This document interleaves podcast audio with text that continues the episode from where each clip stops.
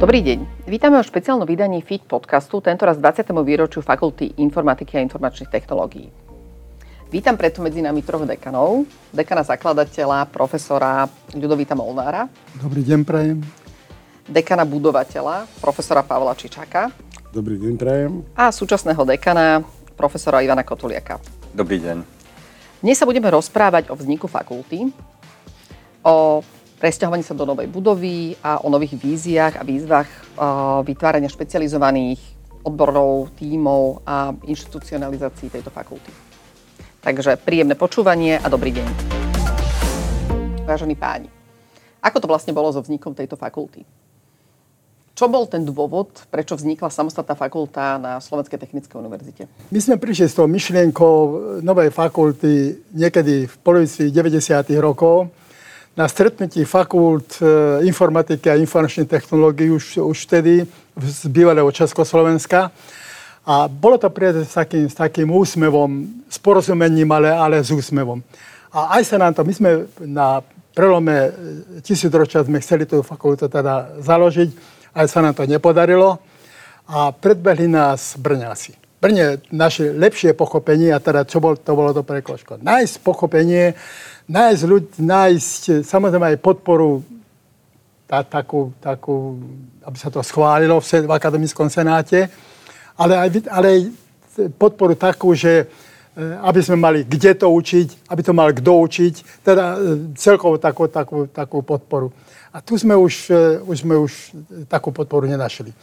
Jednak, viete, tá informatika už vtedy, ja, ja to poviem tak, že mala, mala veľmi dobré meno tých podmienkach, ktoré sme my, my ako si pracovali, toto, neviem, neviem či, či, či je veľa tak, takých katedier, ktoré by boli ochotné za, za týchto podmienok zvyšovať počet študentov, zavázať nové predmety.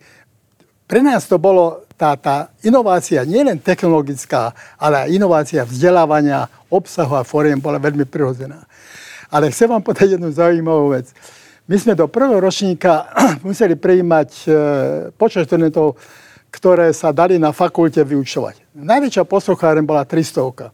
Čiže jedna prednáška mohla, mohla byť 300 ľudí. Tých 300 ľudí sa nám zdalo málo. Tak sme povedali, pozor, tam sú, tam sú, na každom sú schody. Vpredu zoberme stoličky. Tak sme stovku ešte prijali, taký, že však všetci nebudú chodiť na prednášky, takže sú stovku sme prijali. A ja vám poviem, zavolal som rektora, nech sa príde pozrieť. Poslucháre absolútne plná, sedeli dokon, dokonca na, na, na tých schodi, schodiskách. Takže ten, ten entuziasmus a taká, taká vôľa po, po, tých, po tých novotách nebola len u nás, ale bola aj u, u tých študentov. Takže to, to, to boli také, také, také hlavné momenty, ktoré nás nejako držali. Entuziasmus je dôležitý do dnešných dní, lebo ako by sme mohli fungovať, hlavne v informatike, s našimi kolegami, keby neboli entuziasti. A to sú ľudia, ktorí naozaj sú pedagógovia dušom a srdcom a ktorí to neberú ako svoju robotu, ale ako svoje poslanie a vďaka tomu rozvíjame v podstate tú informatiku. A ako ja hovorím, že vždy máme to najcennejšie v ľuďoch, to znamená, že v študentoch a v našich kolegoch, ktorí naozaj nepočítajú si hodiny, nečakajú od 8. Eh, do 5. a podobne, ale venujú tomu celú svoju dušu. Viete, s tým, ten entuziasmus je nevyhnutný, ale, ale nestačí. Tá, my nevychovujeme študentov pre nás. My sme, e, keď sme sa rozhodli, že sme hovorili, že sme kvalitní, to vidíte, že tie médiá, priemysel e, má záujem o, na, o našich absolventov. E, ja sa niekedy tak usímam, keď teraz počujem také novoty, ako že treba spoluprácu s praxou. Veď to sme vždy mali. To, ja si to neviem, neviem také, takéto predstaviť. Mne to tak pripadá, pripadá tak, ako keďže čítanie z porozumení. No aké iné čítanie by som mohol ako porozumení? Takže my sme toto považovali za, za absolútne normál, ale hľadali sme, prosili sme, e, slúbovali sme. Ono to všetko bolo trošku zložitejšie, lebo e, pán profesor Molnár hovorí o zakladaní fitky, Nedotkli sme sa ešte tomu obdobiu, keď e, sme bojovali o možnosť postavenia novej budovy, nového prostredia. aj keď vy ste pred chvíľkou spomenuli, že sme teda sa zrazu stali fakultou, len my sme vlastne zostali e, v priestoroch bývalej fakulty elektrotechniky a e, informatiky a boli sme tam akýmisi podnájomcami, alebo takto by som to povedal. A e, okolnosti a ten trend, o ktorom tu už bola reč, vlastne vyústil do toho, že jednoducho bez nového priestoru, samostatného priestoru to nebude možné. A skutočnosť stavby novej budovy, novej alma mater fyzickej e, sa začal zaoberať práve profesor Molnár. On bol ten, ktorý tomu položil ten základný kameň, aj keď viacerí sme po ňom klepkali, ale on bol ten, ktorý to celé zorganizoval, pripravil základ finančných prostriedkov na túto stavbu a pripravil tak, aby sa budova mohla postaviť. Čiže ja keď som prišiel, dá sa povedať, e, do pozície, že som mal pokračovať, tak sme mali budovu rozostávanú, ktorá smerovala síce k nejakému cieľu, ale ešte tam e, bol istý priestor. A dobre si spomínam, že nebolo to ľahké, lebo e, viete, e, jak býva také, že po predprojektovom nadšení zrazu začne realizačné vytriezvenie. A realizačné vytriezvenie univerzity bolo v tom, že sa povedalo, no fajn, a vy zrazu budete mať novú fakultu a vy ste ma to dostali prostriedky a iné fakulty sa cítili byť ukrátené a začali na našu fakultu žiarliť. A to boli prostriedky, ktoré, teda momenty, ktoré som musel ústať vo vedení univerzity, pretože ten tlak tých dekanov nie ani tak na tú fitku ako takú, ale chceli tiež získať nejakú inú podporu, lenže toto všetko prešlo, Ustali sme to a ja si spomínam na moment, keď e, prišiel pán rektor a obrazne povedané odovzdal mi dekret a kľúče od dostávanej budovy a povedal, tak Palo, a teraz rob, čo môžeš. Bolo to v auguste roku 2012 a ja som si uvedomil, že mám síce krásnu budovu, ktorá je jednoducho prázdna totálne prázdna, aj keď bola pekná zvonku, znútra bola prázdna a nepoužiteľná. Pri tej stavbe sa ukázalo, že ten, ten vývoj e, toho, toho procesu tej stavby sa ukázal, že tie, tie naplánované finančné prostriedky jednoducho na ten celý komplex nestačia. Takže som dostal kľúčiky bez istého nedokončeného traktu tejto budovy, ale ten sme vtedy neriešili. My sme potrebovali tú fakultu jednoducho sfunkčniť a čím, čím skôr. Takže spomínam si, že kým sme boli e, v tom podnajme na elektrofakulte, neriešili sme technicko-prevádzkové oddelenie, neriešili sme vrátnikov, neriešili sme mhm. upratovanie, neriešili sme úpravu okolia, ničoho. A prvý môj problém, ktorý som dostal po prevzatí budovy, bolo, že som musel upraviť okolie a zháňali sme, ako upraviť popas metrovú trávu, ktorá bola všade na okolí. Bolo to také úsmevné. Potom museli vybaviť technické prevádzkové oddelenie, aby to začal niekto strážiť, aby tá budova začala nejakým spôsobom žiť. A tretím krokom, následným krokom bolo, že no ale tá budova je prázdna. A tu sa dotýkam toho momentu, ako ste spomínali, že nikto si nesmie nič staré do budovy zostať, zobrať, e, že e, jednoducho, keď bola prázdna, no tak ako na myšlienky bolo, že veď sa presťahuj. Nuž, ale z prostredia, ktoré už malo svoj vek, 30 rokov, presťahovať starý nábytok do novej budovy a podobne, to bolo neskutočne náročné. No a my sme od toho augusta 2012 do konca kalendárneho roku sa nám podarilo túto budovu dovybaviť nábytkom, všetkými technickými, základnými technickými prostriedkami, tak, aby tá budova mohla fungovať, tak, aby sme sa mohli naozaj presťahovať. Ja stále hovorím, že najdôležitejšie je to, že poskytujeme špičkové vzdelanie našim ľuďom, našim eh, študentom, ktorí sú naozaj výborní. A to, že robíme výskum a rozvíjame informatiku. A to by sme robili bez ohľadu na to, či by sme boli katedrou, ústavou niekde, alebo či sme fakultou. To, že sme fakultou, nám dáva nové možnosti. A nové možnosti napríklad a, nájsť nových kolegov zo zahraničia, na čo som ja zase hrdý, že sa nám podarilo, tak jak sa hovorí o odlive mozgov, tak my ťaháme mozgy zo zahraničia naspäť do Bratislavy a na Slovensko. Akým spôsobom? Čo, čo je to, to čo pritiahne študentov z Prahy, Brna, alebo od ineka dial sem späť? Nemôžete len študentov, musíte ťahať aj pedagógov a výskumníkov. Tak sa vám podarilo zobrať človeka, ktorý odišiel do zahraničia, a vyštudoval tam Oxford, potom robil v Bazile a dneska učí u nás. Máme ľudí, ktorí odišli a získali, boli v Japonsku alebo v Amerike a vracajú sa napríklad teraz z Anglicka k nám. A to sú tí ľudia, ktorí uh, pritiahnu, pritiahnu aj, potom aj študentov. študentov. A to je to, na čom treba stavať, že naozaj sa netreba báť. My dneska máme špičkovú fakultu, ktorá, a už sa vám vracajú, teraz sa nám vrátil napríklad jeden doktorant z Brna, ktorý sa vrátil študovať sem k nám a proste ľudia postupne prichádzajú na to, že to kvalitné vzdelanie dostanú aj doma. Prečo sa potom vracajú? Že v Brne mu asi bolo dobré, mal tam veľmi podnetné prostredie, že, že vrátil sa kvôli rodine alebo kvôli kolektív ľudí, ktorí tu vy, vy máte? Vrátil sa kvôli tomu, že naše prostredie je dnes kreatívnejšie. A to je to, čo ja hovorím, že my musíme vybudovať a my musíme dbať na to, aby celé to prostredie fakulty bolo kreatívne, aby naopak tlačilo ľudí do toho, že musia byť ešte oni kreatívnejší, musia naozaj sa starať. A preto ja som na začiatku povedal, že to nie je od, od 8 do 5 robota, ale to je naozaj kontinuálne rozmýšľanie, že ako môžem byť lepší a ako môžem viac prispieť. Ale nie len ako vo vzdelávaní, ale aj v vede výskume, alebo v tom, že ako si upravím svoj článok, tak aby ho akceptovali v lepšom časopise. Ešte k tomu jednu poznámku k tomu, že prečo sa vracajú. Viete, tí študenti dnes sú informovaní.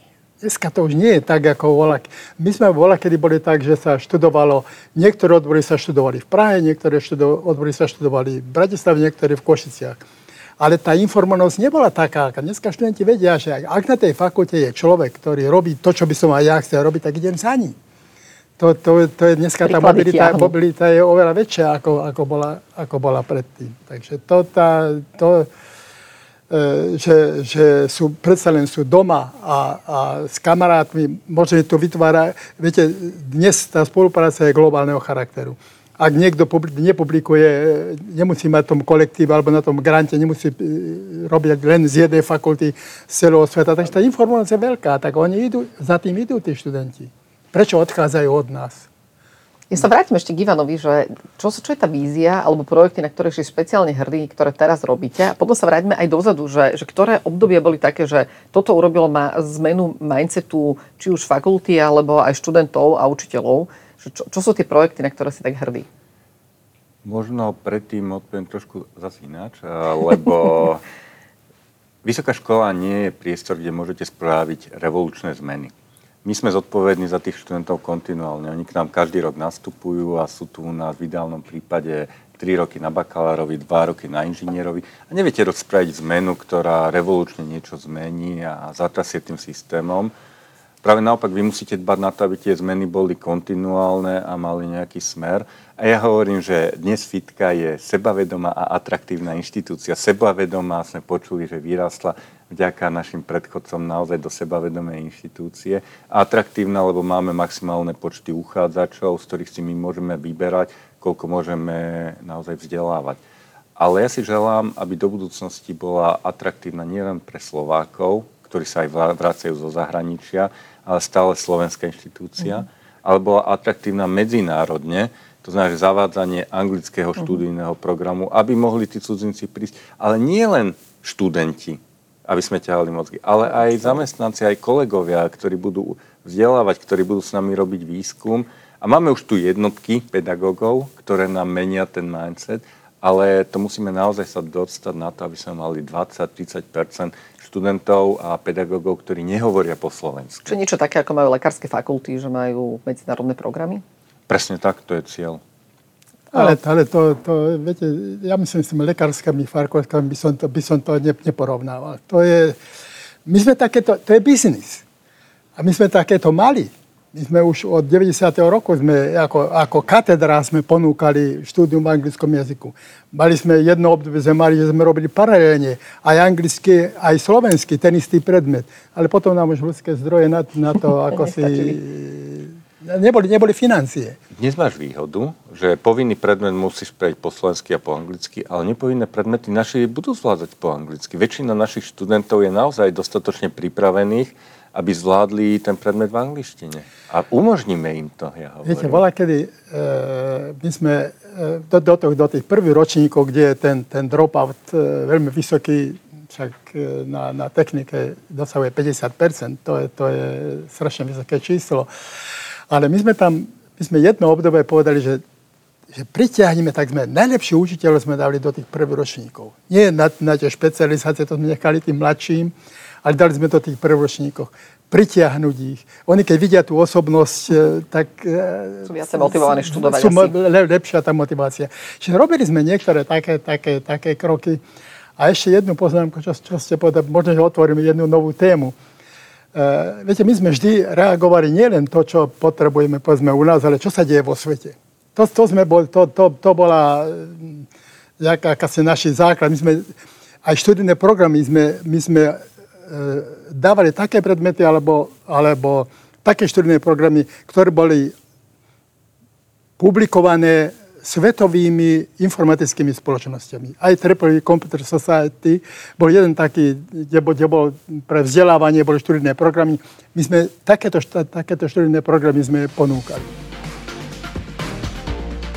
Dnes e, ten inovačný cyklus je kratší ako je štúdium na našej fakulte. To znamená, že nástup e, teraz generatívnej umelej inteligencie v princípe sme zažili za jeden rok také zmeny, aké nikto nemohol predvídať.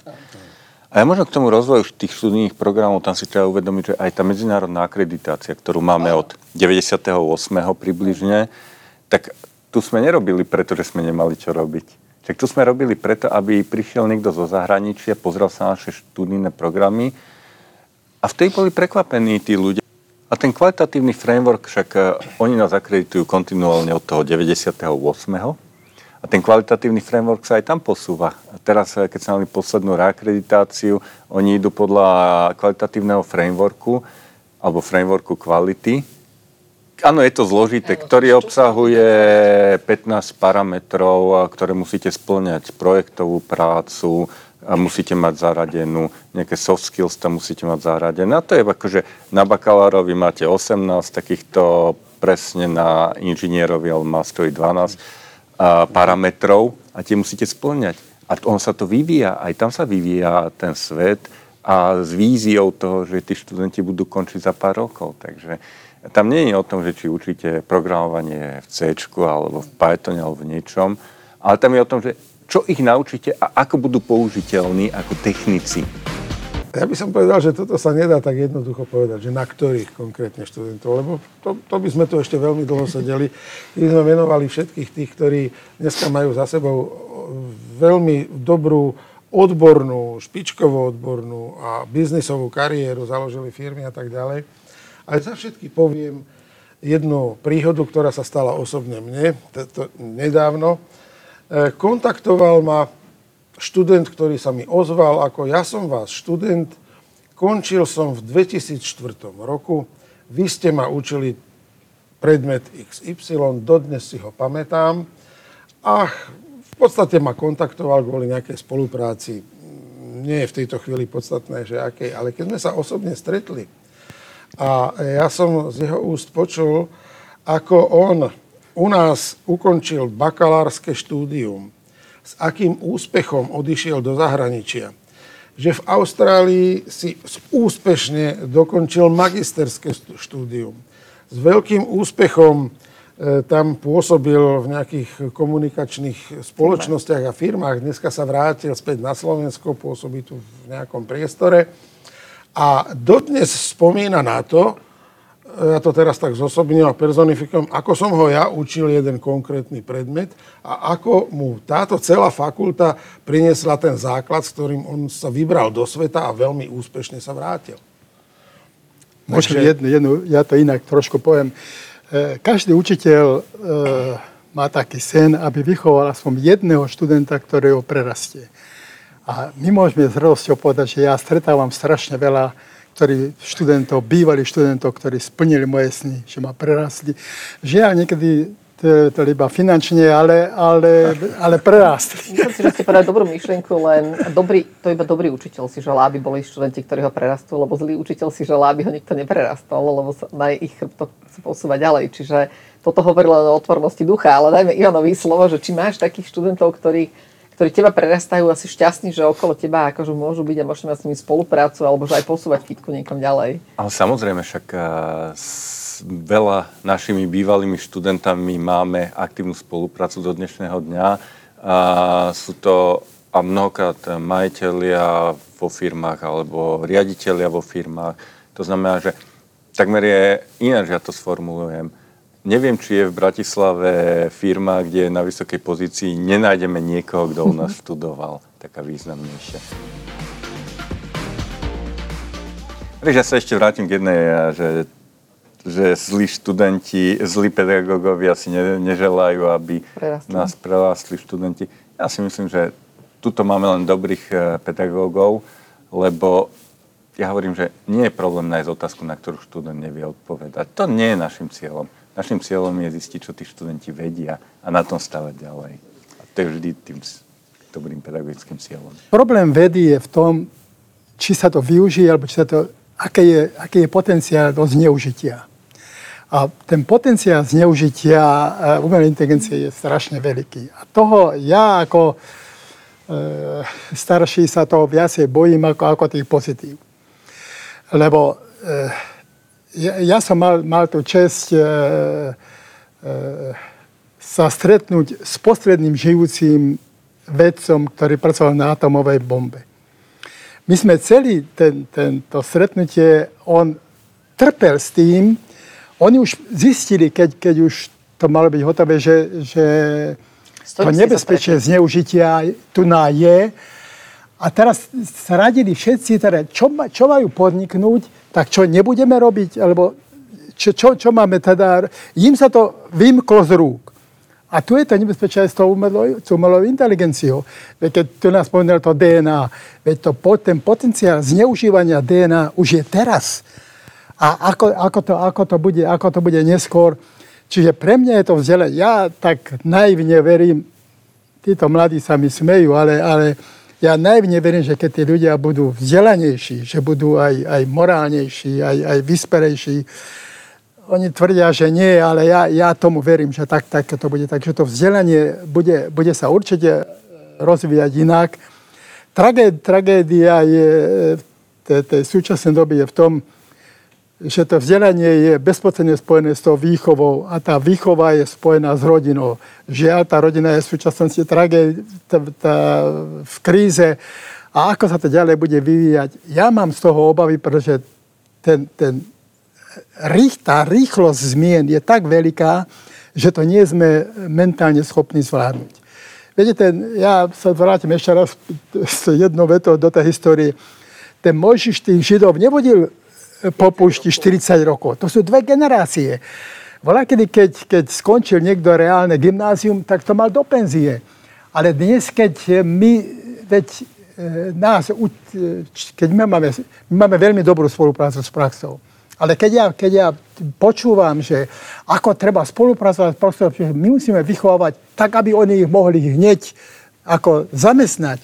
Ale veď keby sme to robili, veď ten inovačný cyklus je kratší, ako, ako je, to, ako je ten, to, to štúdium. Tak, tak Čiže my... Áno, ale oni ich nezamestnávajú. My máme priemerný čas zamestnania áno. od štúdia minus 60 dní, takže... No, no, no. no ale to je dôvod, to je preto, že tá spolupráca u nás s praxou yeah. vždy bola. Nám to nebolo treba nejako, nejako zdôrazňovať. To, to, je, to, to, to vždy bolo. Ale ja musím na teba zareagovať. Akože, prepač, jednou vetou musím zareagovať. A... Lebo teraz to tak vyznelo, ako keby si bol proti pokroku. A to ty nie si, vieš. Takže aby to náhodou takto nezostalo, naozaj tá umelá inteligencia tu je a to není, že môžeme vypnúť vývoj, zastaviť vývoj. Tú umelú inteligenciu my musíme už používať a musíme ju rozvíjať. Takže aby to náhodou nevyznelo tak, že niekto z nás je proti tomu. Ja nenávidím pokiaľ nejaký filozof dá na stôl neriešiteľnú otázku, ktorú nedokáže vyriešiť ani živá ľudská bytosť. To znamená, že prečo sa potom nepýtame, prečo nedávame v autoškole otázku rovnakú, ako dávame tej umelej inteligencii, že či má zabiť deti na zastávke alebo cyklistu na prechode. Tak akože prepač, dajme to potom e, do testov v autoškole. Však to je nezmyselná otázka, keď ideme do dôsledku. A málo kto si uvedomuje, že vďaka asistenčným systémom, ktoré dnes máme, a autonómii, ku ktorej ideme, nám dramaticky poklesne počet úmrtí a počet zranených na našich cestách. To znamená, že vidíme benefity, nevidíme to, že existuje nejaký konštrukt, ktorý nikto nedokáže vyriešiť, dokonca ani ten autonómny systém. Akože to nie je cesta klasy takéto. Kedy vlastne tá umelá inteligencia vznikla? Ja pri svojich štúdiách som zistil, že istým zakladateľom alebo prvým publikovateľom nejakých informácií o umelej inteligencii bol Alan Turing v nejakom 49. roku minulého storočia. Odtedy uplynulo 70 rokov a samozrejme v tom procese, v tej oblasti sa stále niečo vyvíjalo. Ja osobne vnímam tú umelú inteligenciu z pohľadu tej odbornej oblasti, ktorej e, som sa ja celý život venoval, ktorá je blízka k tomu, čo sme tu hovorili o tých autonómnych autách a podobne, že e, tá umelá inteligencia to je proste ja vždy hovorím, že informačné technológie to je hardware, software, komunikácie. Ja by som tú umelú inteligenciu asi zaradil skôr do toho softwarového prostredia, aj keď už veľa vecí vieme urobiť aj technickými prostriedkami. Ale je to, je to prostredie, ktoré nám má novým, moderným prístupom pomôcť a podporiť aktivity, ktoré potrebujeme. Ja som robil pre UNESCO dlhé, dlhé roky. A na UNESCO sa tie, tie jazyky, tam sú ľudia, ktorí hovoria 5, 5 jazykmi, ale nie, že hovoria, ale plynule, to nie je problém prekázať z. A ja som vždy mal tam také komplexy a tak som, tak som sa tak sťažoval, že teda, že ja neviem, koľ, koľko tých jazykov sa mám učiť. 2, 3, 4, 5. Mne sa to zdá, že to je zbytočné, zbytočná strata času že ja pracujem mm, ako na technike a v celej tej histórii úlohou vedy a techniky bolo pomôcť človeku, keď mal nejaké problémy. Tak keď máme takéto problémy, tak ja e, pevne verím, že e, tá technika a technológie, že nám pomôžu. A moja vízia je, to som tedy tam vystúpil, že e, v krátkej dobe bude človek vybavený biočipom, budete myslieť a hovoriť svojim prirodzeným jazykom, a vy budete počúvať svojom... Bolo ticho, keď som tam, tam prišiel. A potom hneď prišli za mnou, že ako, ako, ako, ako, ako ste ďaleko s tým výskumom? No práve začíname. Ale, ale keby ste vedeli, ale už teraz to funguje. A na koľko rokov to vidíte, že to naozaj bude akože 100%? Lebo keď si ale čo to je 100%? Čo to je 100%? Ja myslím, že dneska tie technológie, e, že 100%. Kedy to bude 200% alebo 1000%. Že vidíš, tá, tá formulácia dnes, tá umelá inteligencia je lepšie formulovať, ako, ako, ako vie človek formulovať. Ale v tom nie je tá, tá pointa. Ja stále myslím, že ten, to by nám malo slúžiť. Ak nám to nebude slúžiť, tak, tak e, to, je, to je zle. A preto hovorím o, o, o tých akýsi obavách, že aby sa to, aby ten potenciál zneužitia je, je príliš veľký, je to príliš lákavé. Takže to, ale ja, ja sa vrátim k fakulte. Keď sme tu na tej, tejto knižnici, viete, ja obdivujem tú knižnicu. Keď, keď sme stavali, my sme ešte s jedným nemenovaným, keď sme doteraz nemenovali, tak nebudeme aj menovať s jedným kolegom, vždy básnili, pretože ja cez to UNESCO som mal veľkú, veľkú spoluprácu s tým, s tým IFLA, teda Medzinárodná organizácia knižníc, a tuto, keď, keď sme to stavali, tak my sme vždy šeli aké, také, také ako, aby tí študenti mali kde sedieť, aby bolo malé, malé skupiny. A ja som, keď, keď som to tým architektom hovoril, tak tá odpoveď bola, no, e, pán dekan, a o 20 rokov koľko e, tón e, kníh budete používať? Ale o 20 rokov, ja neviem, či budú ešte knihy papierové, alebo o, o, o 30 rokov. Takže tá, filozofia totálne zmení. Ja keď som takto prechádzal cez, cez túto knihu, ja som žiari, to bol môj sen, tak, takto. Pán Deka mi to, mi to nejako vyplnil, že my sme nenašli prostriedky, ani, ani môj následovník, ani ja, aby sme to teda dobudovali. A ja som veľmi rád, keď, keď vidím to na tých študentov, to je, to je ale toto je len malá časť tej knižnice, lebo tak, si ty povedal, my už máme väčšiu virtuálnu knižnicu. Ešte máme virtuálne knižnice. Kde naozaj tie knihy sú už vo virtuálnej podobe dostupné 24 hodín denne pre študentov a pre našich kolegov. Takže. Kto je fitkár? No fitkár je človek, ktorý je pripravený do života a nie len robiť informatika, ja naopak to poviem, že mnohokrát tí ľudia robia manažerov, pretože tak dobre ich eh, vzdelávam vysokých manažerov vo firmách. Na mne to zostalo teraz, nakoniec už ste povedali všetko, ale mne, mne napadá ešte jedna iná myšlienka. E, ako študent, keď som e, absolvoval rôzne predmety, samozrejme medzi nimi bola aj filozofia. A vtedy nás učili, že filozofia je vlastne veda vied.